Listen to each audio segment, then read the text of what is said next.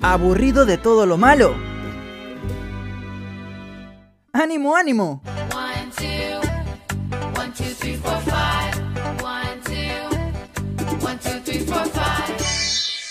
Jessica llegó con las positivas del día.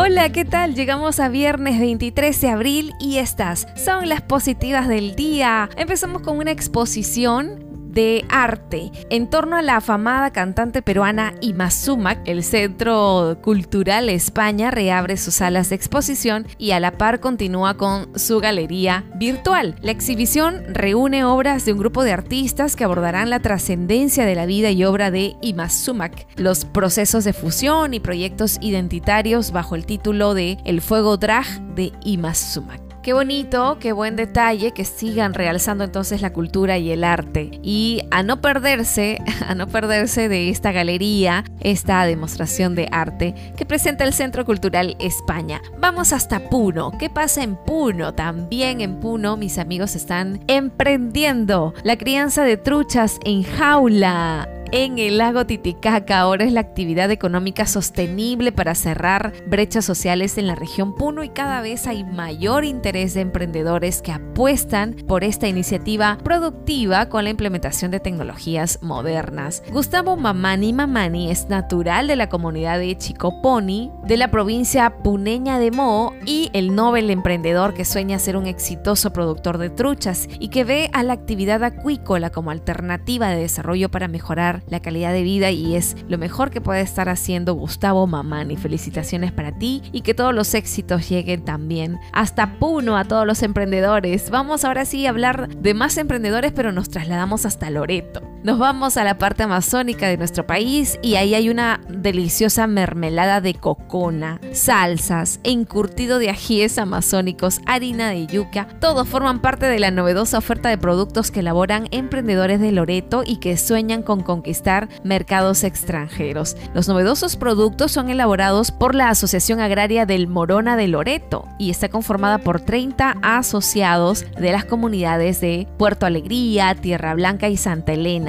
Contó con el soporte técnico del sitio productivo Mainas y con esto pues se busca reactivar la economía y lograr la comercialización internacional. Buenas vibras para todos los emprendedores, buena vibra para ti. Nos encontramos mañana. Chau, chau. Regresaremos en la siguiente edición de Las Positivas del Día. No te lo pierdas.